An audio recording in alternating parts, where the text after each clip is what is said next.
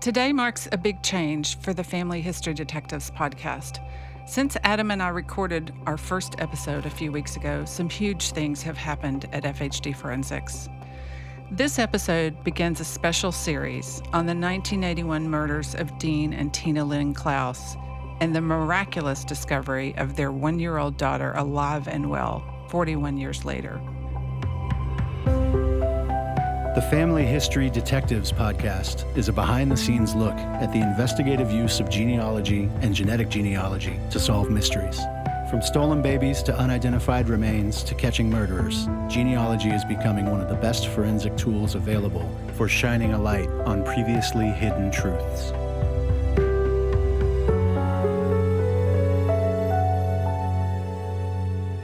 Hey, y'all. So here we are with episode two of the Family History Detectives podcast. So, Adam, I guess you know I've been pretty busy the last few weeks and some stuff has kind of blown up in my life, right? All the things have blown up in the best way possible. Yeah, all the things. As I explained in our previous episode, last fall I identified a murder victim on a 40 year old cold case her name was Tina Linn Clouse, and she was found with her husband Dean in the woods outside Houston, Texas in 1981. When making the notification to Dean and Tina's families, I discovered that they also had a one year old daughter, Holly Marie, who disappeared at the time of their murder. FHD Forensics and the families immediately launched a search for Holly Marie Clouse. Throughout this process, I became extremely close to the Clouse and Linn families, and along the way, I even feel like I got to know Dean and Tina themselves. You just got some pretty huge news about that missing daughter, right? Yeah. So a couple of months ago, on June 7th, I was working out in our garden. You know, that big bunch of greenery out there where we grow food? Big fan. So I came in to cool off and I discovered that my phone had been blowing up. You know, I usually keep my phone with me, but of course, that day I didn't have it in my pocket. You know, the one day somebody's trying to reach me and it's sitting on the coffee table. So, the chief of the Texas Attorney General's cold case unit and the missing persons detective from the Lewisville Police Department were desperately trying to reach me. I had phone calls, texts, and emails. What was the big deal? Why were they trying to reach you? Well, they had found Holly Marie. Dang. Yeah. I mean, eight months after identifying her parents, we had found one of the longest missing children in this country to ever be reunited with her family. That's crazy and significantly faster than the 40 years it took to identify Dean and Tina. Yeah, exactly. And that's the miracle of DNA and the miracle of modern technology and the internet and, you know, information. So we soon had to tell the world about this because uh, we knew that media attention was one of the best ways to generate leads for the ongoing murder investigation. So that got kind of crazy. Yeah, you were real popular there for a second. Yeah. I'm glad you didn't let that CNN truck park in our driveway. Yeah, that's the beauty of living close to a larger town. I don't think they would have wanted to drive up the mountain anyway. Probably not. Yeah. Uh, now that some of that whirlwind has died down and the families are looking forward to a very special reunion with Holly later this fall, we want to take the time to tell you a little more about Dean and Tina. So, we're going to do a series of interviews with their surviving family members. This podcast is also part of an effort to raise money for the Dean and Tina Linn Clouse Memorial Fund. All of the profits from our Patreon channel will go towards supporting that fund to underwrite unidentified remains investigations in their memories. The families are finding purpose in their own pain by bringing the miracle of DNA identification to other families, and we're so blessed to be able to help them do that. So, to start things off today, we have Tina's brother Les and her sister Sherry, and they have some really special things to share about their beautiful sister.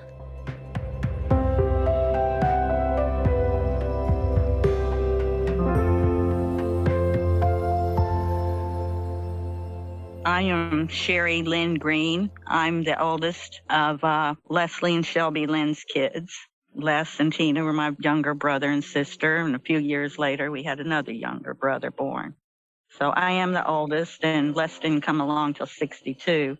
So I have more memories of our childhood and time in Oklahoma, really. And he knows more about our time in Florida and time he got to spend with Tina I got married young and was gone and away for a while. So I didn't really get to know her as a teenager. I am uh, Leslie Linn. I am the second child, born in 62. Tina was born in September of 63. So we were very close. Our younger brother Michael was born. I was nine by then. So Tina and I spent the first nine years of my, you know, well, seven years of her life pretty much attached to each other most of the time. So you two are podcast pros by now. How's it been working with Christina? Well, you know, it was several months ago when I spoke with her. Um, but for two hours, it was great talking with her. Very nice person, very knowledgeable, easy to talk with to the point you lose track of time. So haven't seen her podcast yet. I don't think it's out, right? No, she was writing furiously for the last few days. She texted me today and said, I'm on episode six. so she got pulled off for the Ukrainian war and then for the Depp trial. And so she's been working furiously to catch up now that Holly's been found and, you know, get it dropped. How about right. you, Sherry? She told me she was it, it, would be ready in August. I don't know how early, late, or what. yeah. And she was very easy to talk with. I lost track of time too. Good. You just talked to her a couple of days ago, didn't you? That's right, Saturday. So, and that's the first person I've talked with, really, any mm-hmm. kind of mm-hmm. interview. So mm-hmm. I was pretty nervous about it. Oh, but I bet she made you feel better. She did, yes, very comfortable. Good. Okay, so I guess one of the first things I wanted to talk about is stories about Tina. I know y'all have probably had her on your mind lately, and especially since Holly's come back. Do y'all want to share some stories about Tina? Sure. We were kids growing up in the late 60s, early 70s, and um, we used to go to church. We'd ride this the church bus every Sunday. We uh, were fortunate. We lived right on the beach, uh, a town called New Smyrna Beach. And we would go out, we would play in the sand, we would body surf on the waves a lot. Tina and I really enjoyed that. We had a good time there. That was uh, two or three years, I think we lived in that area. One of the things I was telling Sherry earlier was I remember we used to uh, pretend kung fu fight out in the front yard. And um, I was a little bit bigger than her, so I knew to pull my punches some. She, on the other hand, did not. More than once or twice, she whipped my butt pretty good out there. All right. We had what were called sticker bushes out in the grass. Mm-hmm. You know, we ran around barefoot a lot. You found yourself in the middle of one of these patches. All you could do was stop and try to back out and then sit down somewhere and pull these stickers out of your feet. Mm. And, you know, we'd be playing ball or something like that. We thought we knew where most of these patches were at. But every now and then we'd get a little crazy and we'd end up in one. And I got to be honest with you, she'd laugh at me when I ended up in there. I'd laugh at her in that same predicament. But yeah, we really uh, had a good time when we lived on the beach there. When we first moved to Florida, we lived in Cocoa for a little while. We had um, a house with a fence in the back that had an opening in it, and we lived right behind an orange grove. So her and I would go back there in the mornings, pick oranges, have fresh squeezed orange juice every day if we liked. Florida was a real good place to live back in the 60s and 70s. Especially for kids out of Oklahoma City who'd never even seen an ocean. It was a perfect dream come true. I want to take you back a little further than that. We were real young when we were in Oklahoma City. Okay. We weren't in the concrete jungle downtown. We did live in a suburb part of it. We had a grassy front yard and backyard. It was a short block. We lived on 29th Street. And at the end was the little barricade. It was a dead end for cars. But there was a hill down it to a little creek, two or three inches of water in the deeper part, really and uh, we'd get cut up a cardboard box. And we would run and lay on the cardboard on our belly and slide down the hill. And lots of times you'd land in the creek soaking wet sometimes not. But we put les and tina on the cardboard at times and slide them down and they loved it. But tina she was only like three and four out there playing with us. Mostly she would sit down by the edge of the water and play in the mud Oh, really? If there was mud somewhere to be found, she would find it. I, I don't have a picture. I was looking. I don't have a picture, but I can close my eyes and see her sitting with her legs crossed mm. with mud all over splattered on her face. And she did love to play in the mud then. Mm-hmm.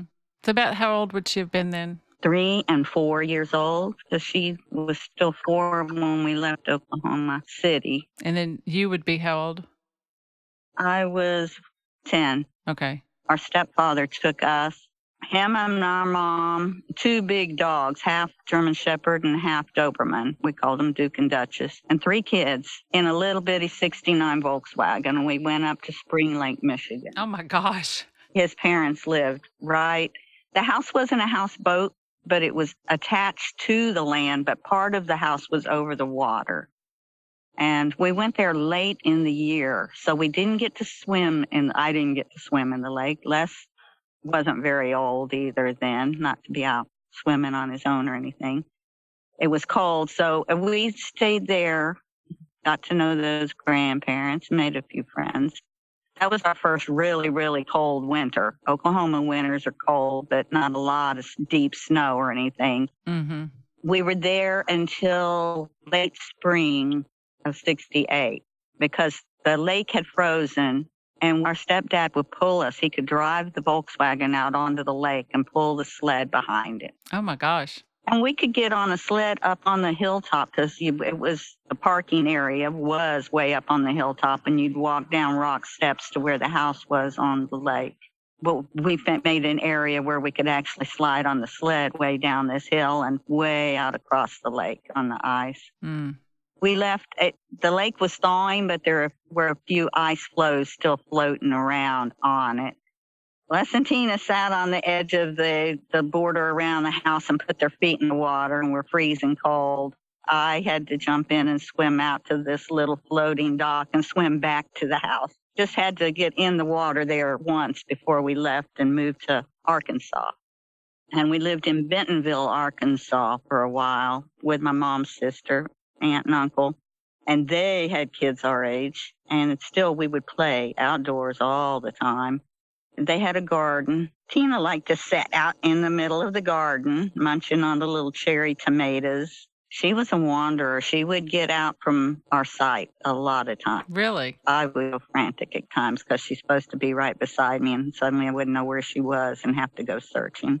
But then again, if there was a mud puddle anywhere nearby, that's where you'd find her. oh, really? yeah, really, really, Sitting in the mud puddles or eating. We we were tomboys. We played outside a lot. Mm, that's cool. It was fun there. We moved from my aunt's house. We got a house of our own way up on a mountainside, and it was Bella Vista, Arkansas and the water in the house was terrible. But just a couple of blocks away from the house, there was water you could get right out of a tap into the mountain and get fresh spring water. Oh, wow. And we're toting that to the house for drinking water or water for mom to make tea and stuff. I hadn't actually realized that y'all lived in Arkansas. I don't think until recently when you mentioned it, but I spent a lot of time in Arkansas records when I was trying to find y'all we weren't there real long. We went to school in Bentonville. Mm-hmm. Our dad died in September of 69, and that's when our stepdad took us back to Oklahoma City.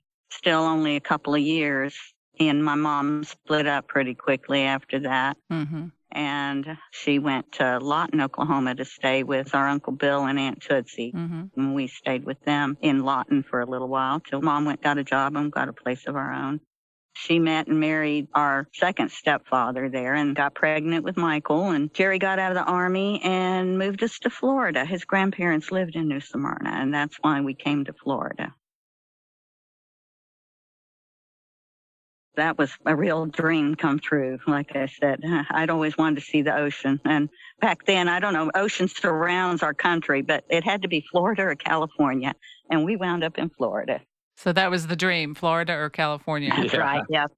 Isn't that funny how we make things so simple when we're kids? I'll either live on this side of the country or that side of the country. As long as it had ocean.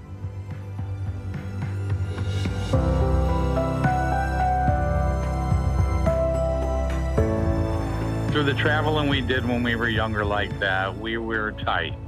We pretty much did everything together, especially once Sherry got a little older and moved out Tina and I were close as could be.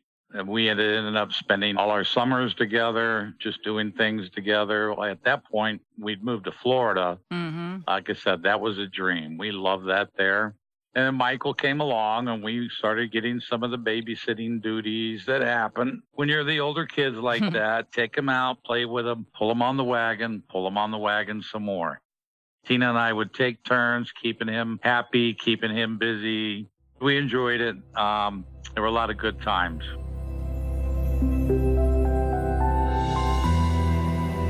What about a favorite memory of Holly? I was not in Florida. I was in Baltimore when Holly was born. Mm-hmm. I had only met Dean really one time. My husband had been in the Navy in Milton, and in um, early 79, we left and went to Baltimore, Maryland, where his parents lived. That's when I actually met his family for the first time. We had come to New Smyrna to say bye to everybody before leaving to go to Baltimore. And Tina and Dean were dating at the time. They weren't married yet my parents, they had left the beach. They lived in a house on US 1, kind of near the border between New Smyrna and Edgewater, Florida. And um, I met Dean then. I could tell she was pretty serious. Mm-hmm. And that's where I took the picture of Tina and Dean sitting on the hood of a car. That was on US 1 right there in front of our parents' house. Oh, okay. And of course, I heard that Tina was pregnant and then she had the baby. Mm-hmm. Tina and Dean left Florida, but they weren't headed to Texas yet they came to Baltimore and they moved in the house we lived in, huge house with Johnny's parents. And his younger twin sisters lived there too. They were about 13 at the time. Mm-hmm. Another sister had gotten married and moved out of the house. There was an empty bedroom. They came up there and stayed. And Dean got a job and worked for a while. And um, then they got their own apartment for a little while. That is where I have my memories of Holly because that's when I met Holly. She was a little baby. I had a three year old and one and a half to two year old and they would sit on the floor and play with Holly and roll around and just make her laugh and giggle and they would laugh and giggle and play. Mm-hmm. And Tina and I would sit and talk. Suddenly she was, she was a young adult and a mother and that's when I really got to know her more as a person. They were only there three months. While they were there, they were struggling to get by. And I don't know if Dean contacted an old boss or if the old boss was looking for him and contacted him. But I walked to her apartment just to visit one day. And um, she said, I got to tell you, we're, we're moving to Texas. I said, what? And she goes, yeah, Dean's got a really good job offer there. He'll make really good money. So, you know, we're going to be leaving and going to Texas by the end of the month. And I said, well, what about, you know, where will you stay? And she said, Dean has family there and we're going to be able to stay with them at first. And, uh, I don't know, my heart sank then. I was so happy that she was so close and that I could see her often and play with Holly and watch her and Holly together. Tina was young. Okay. She was only 16 and um, married with a baby, but she was happy. She wanted to be the perfect wife and she wanted to be the perfect mother. She loved that baby. Holly was her life. So it's just, it's just so sad that she didn't even get to see her through to her first birthday. It breaks my heart.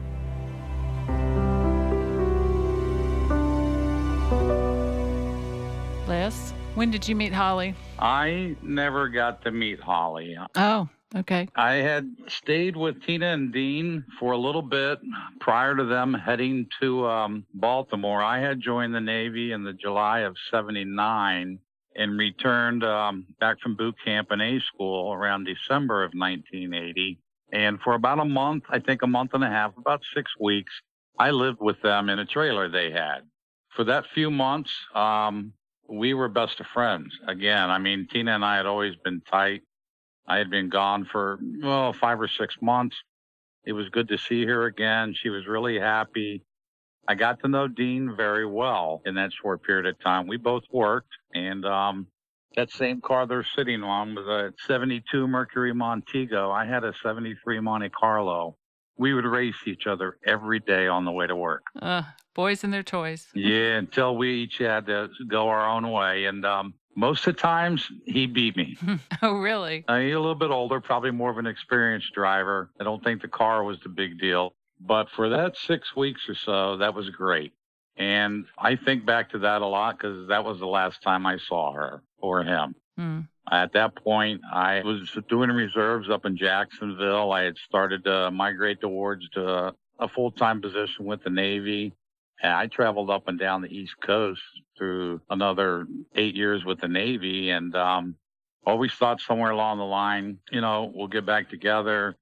This thing about joining a cult and wanting to give up all their belongings and, you know, lose contact with their family I didn't believe it was anything that would ever last forever. I always thought somewhere along the line, Tina would make an effort to try to find us. I think that's why so many of the families tried to stay local right there at a place where, when they were ready, mm-hmm. they could come back and easily find the family members. But yeah, I think about that time that I lived with them, that being the last time I ever saw them.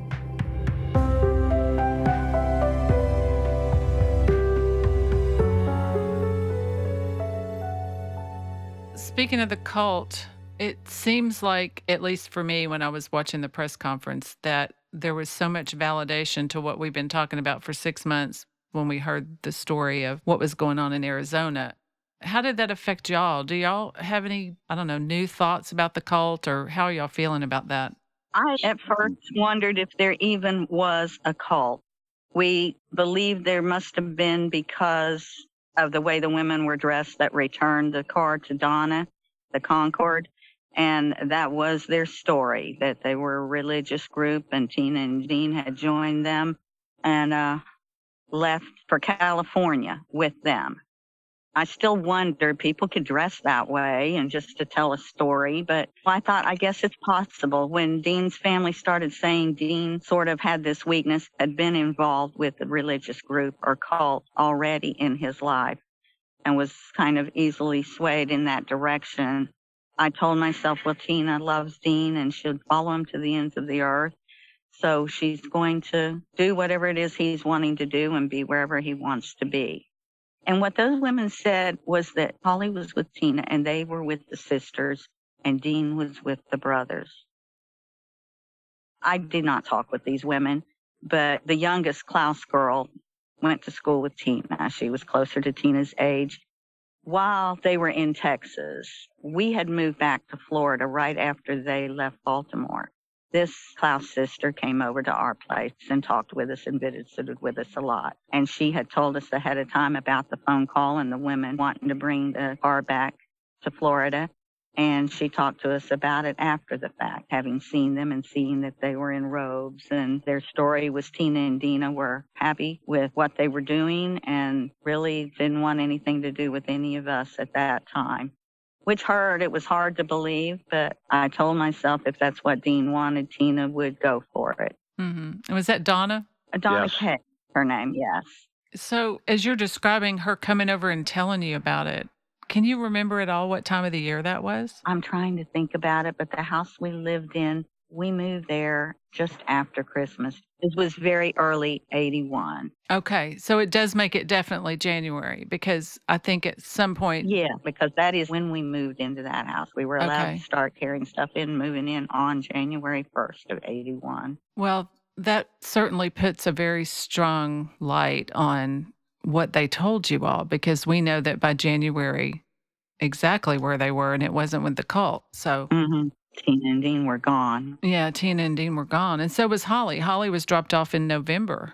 Obviously. So I I have to feel that they know. Mm-hmm. Yeah. They knew what had happened to Tina and Dean. Maybe they weren't the doers, but I don't know. I feel strongly that they must have known. Mm-hmm. They must have known. Mm-hmm. What about you, Les?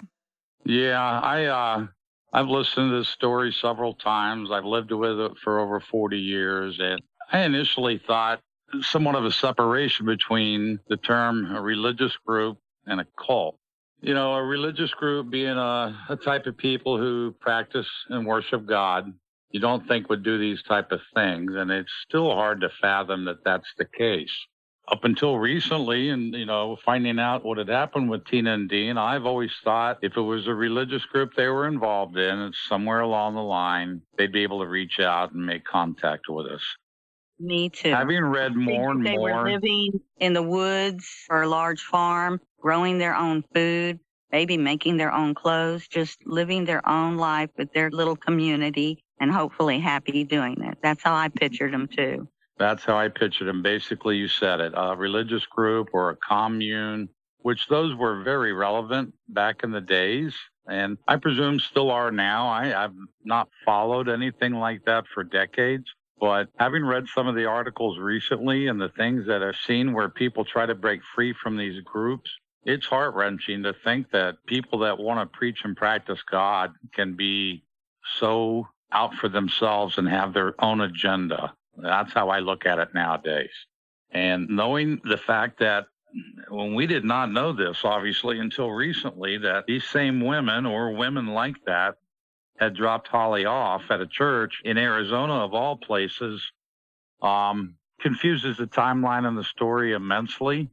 I mean, this is November. We know they were found in January in Houston.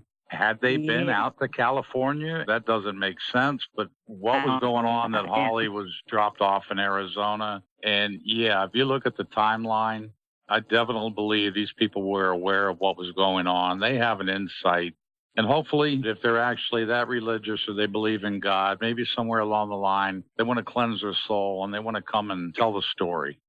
I think maybe there's a better shot than that, than the detectives actually finding somebody if they're still alive over so many years, so many things have gone through my head as far as was it them? Was it somebody else? Did they pick up a hitchhiker? Did something just go wrong? How did they get from Lewisville to Houston? So, so many unanswered questions. I'm going to use the word cult this time that definitely are a part of this picture. And um, I'm just hoping all the answers come forward for us. That's right. I still have hopes of that. I do too. Yeah.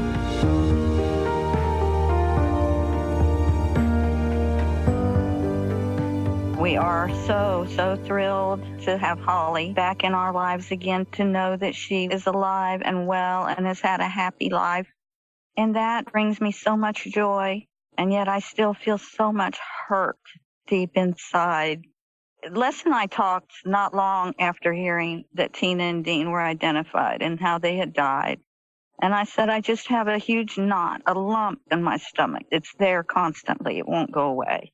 And I, I just thought about it, I think yesterday that I feel like I'm happy about Holly. And all of a sudden I realized I don't have that knot there constantly, but I still think about Tina so often. I don't sleep well at night. I wake up, I find myself thinking about her and I, I cry. I want justice for Dean and Tina. I want to know who did this to them and hope that we might even find out why in some way, what it had to do with Holly.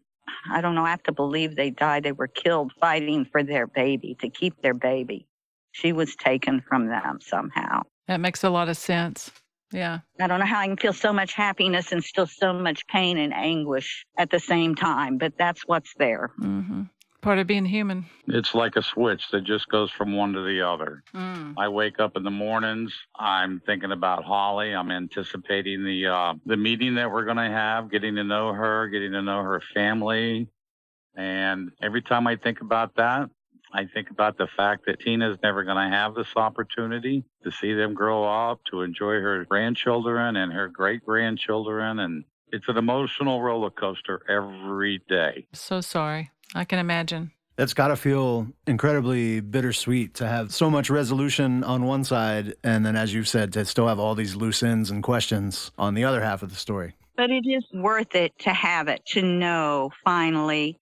I'm not looking for Tina's face in women I pass in the stores or on the street or walking into a business here in town. You know, I'm not looking for her anymore, and I was constantly. Sure, sure. And I'm not searching for Holly Marie Clouse through Facebook, Mm. you know, looking for them through social media like I was and did for years. Wow. I don't know where I even first heard that the Salvation Army had a missing persons bureau. And it wasn't right away, 81 or 82. I know it was in 83. I actually filled out an application about Tina, Dean, and Holly being missing. Mm-hmm. And of course, in that paperwork, I did put the last addresses I had, which was Texas. But the last we had heard was they were going to California. And the searching that was done for them, they told me they couldn't look nationwide. They had to focus on an area. And they did, but they searched the California area mostly. And uh, of course, they were never found. But back then, I just felt we were told they were doing what they wanted to do. So you don't go to the police because nobody's done anything with them. And so nobody's looking for them because we think they're happy and doing what they want to do. Yeah, that's one of the most heinous things I think about this case is, you know, a lesson I talked about this in Houston that you know, not only are they gone physically, but you were led to believe that they chose a different way of life over their family. If we had called Texas police and gotten a search for them in that area, maybe when those sketches that were drawn after the bodies were found, maybe we would have been connected. It's just you didn't have everything shared. Those pictures and those news articles were in the Texas area, not Florida, not nationwide. Right. I'm going to say that particularly right there is one of the reasons I think the efforts to put a fund together like we're trying to do to help other people in this situation, especially knowing that, you know, in the 80s and in the 2000s, the science just wasn't there. The nationwide networks with the police and the detectives and missing children's organizations weren't there.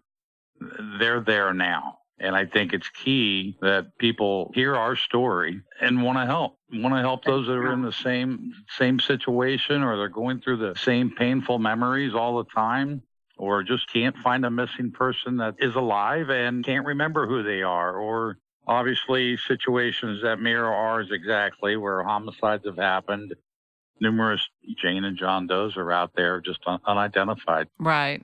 So we're hoping this is a, a worthwhile task to make this happen. And um, it helps even one to. more family. If it helps one other family get the closure that we have gotten, then it's so well worth it. I agree. That's what it's about. I really admire y'all for having the fortitude and the resilience to want to think about other people. You know, I think that's amazing. Well, you know what? If if this had never happened and we'd had never gotten the call from you back in October, we'd be the same place we were for the last 42 years. Not knowing, not understanding, not having Holly. The fact that she's back in our lives is a miracle. Yeah. I mm-hmm. praise the people that were involved in finding her, the prompt response they got from everybody throughout the states that helped out to find this. Um, it's out there. This this type of network is available, and you know what? It didn't happen without DNA. So we just yeah. need to push this forward. I admire that, and you know, I share that mission with you. You know, there are 4,400 unidentified bodies a year. You know, that adds up. That's unimaginable. It is. So that's 4,400 families. They all have families, somebody. Exactly.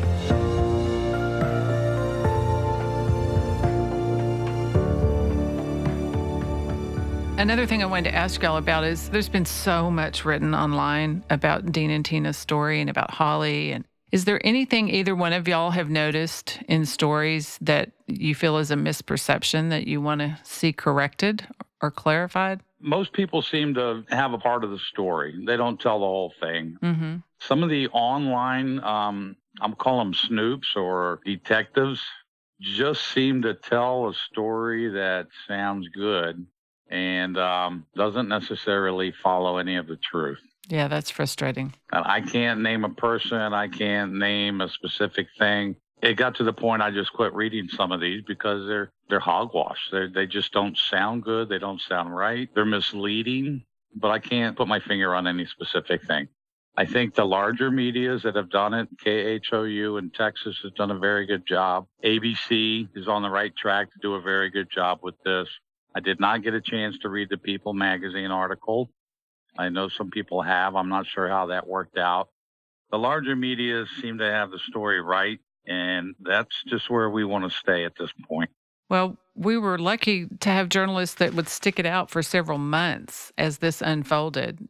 People magazine, I worked with them from January until June, you know, on that article, and it had to change two or three times because things happened. And so, yes, for the most part, most of the legitimate media has done a really great job. But, you know, it bothers me that as the stories unfolded, the facts have changed because, you know, jogging 40 year memories is not easy. And, and it's out there in the world now on Xavier's stories on KHOU that Dean and Tina left New Smyrna Beach for Houston, you know, because when I first talked to Donna and Debbie and said they'd been found in Houston, they said, yeah, you know, they left here to, for a job and they didn't know the difference between Houston and Lewisville and that they were six hours apart and just assumed they were close together and things like that. So, you know, there are some things that are out there wrong for good reason because it took a while. And then there are others that are out there wrong because people jump to conclusions. I mean, do either one of y'all feel that we know for certain they were in a cult, or is that just what somebody said about them? Uh, none of us there's no proof. Yeah. Yeah. Tina only wrote me a couple of letters after leaving Maryland, but she never mentioned going to church or talking to a religious group or a cult. She never mentioned any of that in any way. She didn't write long letters, maybe the front of one page, but we're okay. And it's a picture of Holly, you know, how Holly's doing. It wasn't much.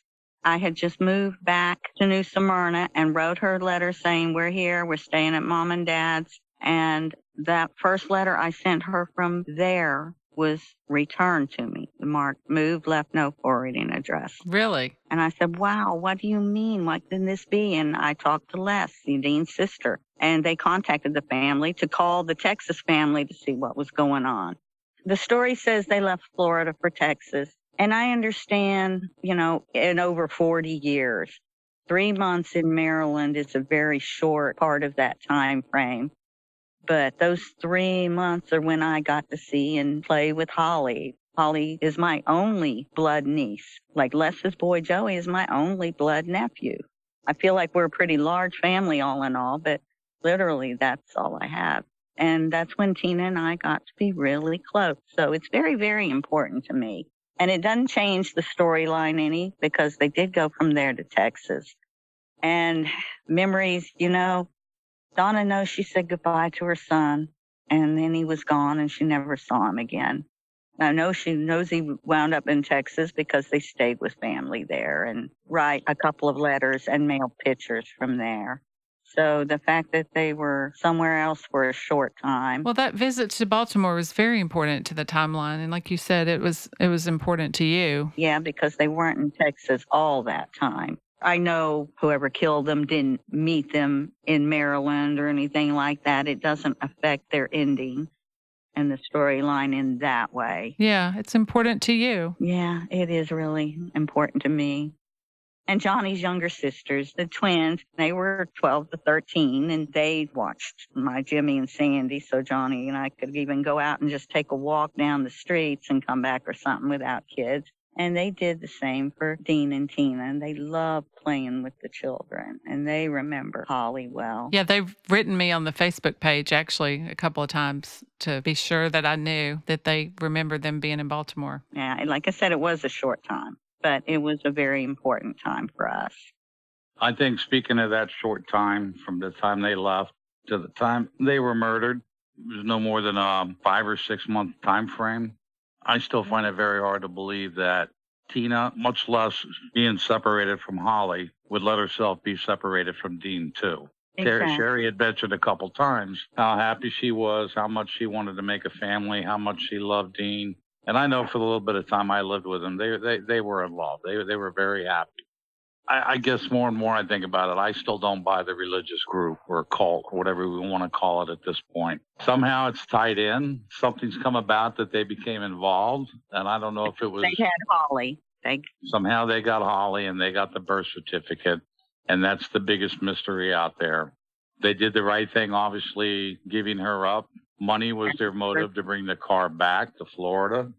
Too many unanswered questions. Well, you know, I'm kind of like y'all. I think that somebody somewhere will hear about this. Yeah. Maybe it's one of the young girls that was at Daytona Beach that was shushed by the older woman and couldn't talk. Maybe it's somebody that knew him in Yuma we know from some of the people that have come forward and some of the tips that have come in that a lot of those people are still alive and they're seeing stuff online and they're on Facebook. And well, we certainly hope so. There's a chance, you know, I, I think it's possible somehow you're going to hear something. Exactly. For anybody and everybody, anyone missing and not knowing where a loved one is, you know, just don't give up hope. No, never. This 40 some years has proved that to us now. Yes, and y'all demonstrated that ever since I've known you. That we always knew it was a long shot finding Holly, but there was always hope, and that y'all would still get together and brainstorm and do interviews and and you know keep the story alive was just heartwarming and inspiring to others. So that's right. You don't give up hope.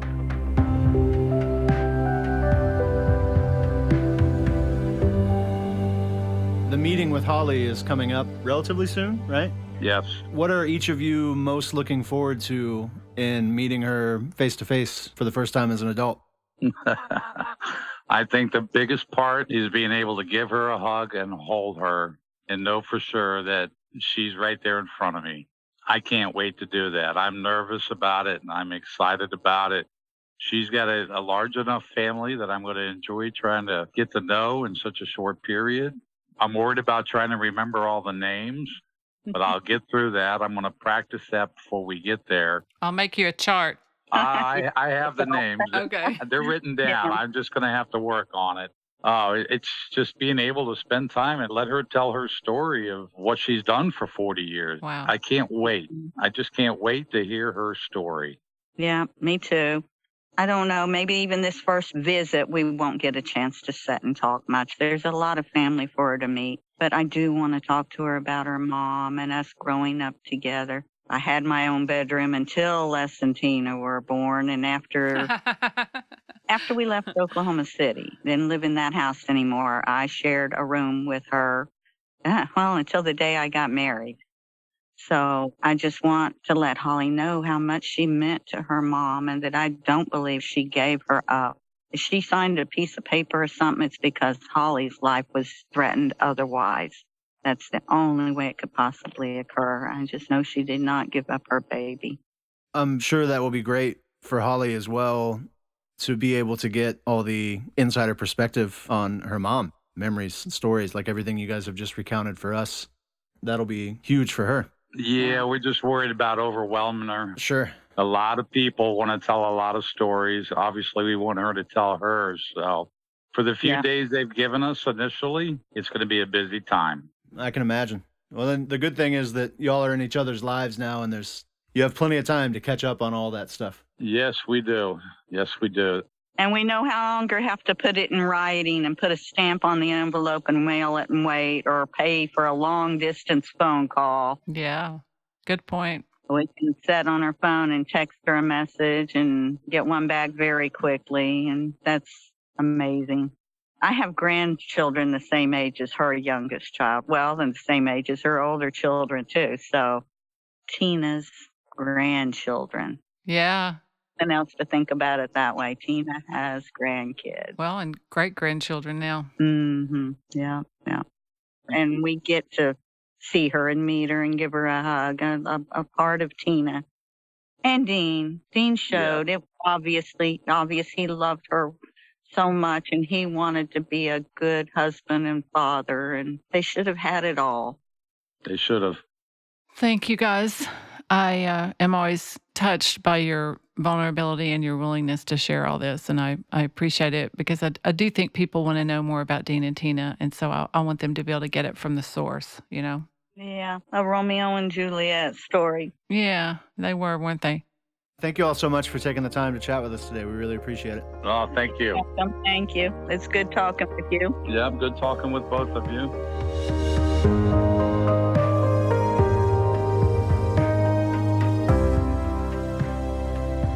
If this kind of work interests you and you want to help us solve a cold case, there are many agencies that need your help funding this expensive technology. I invite you to visit our website and look for our GoFundMe links to fund the kind of case that you're interested in. We also accept donations via PayPal. Thanks for listening, and we'll see you next time.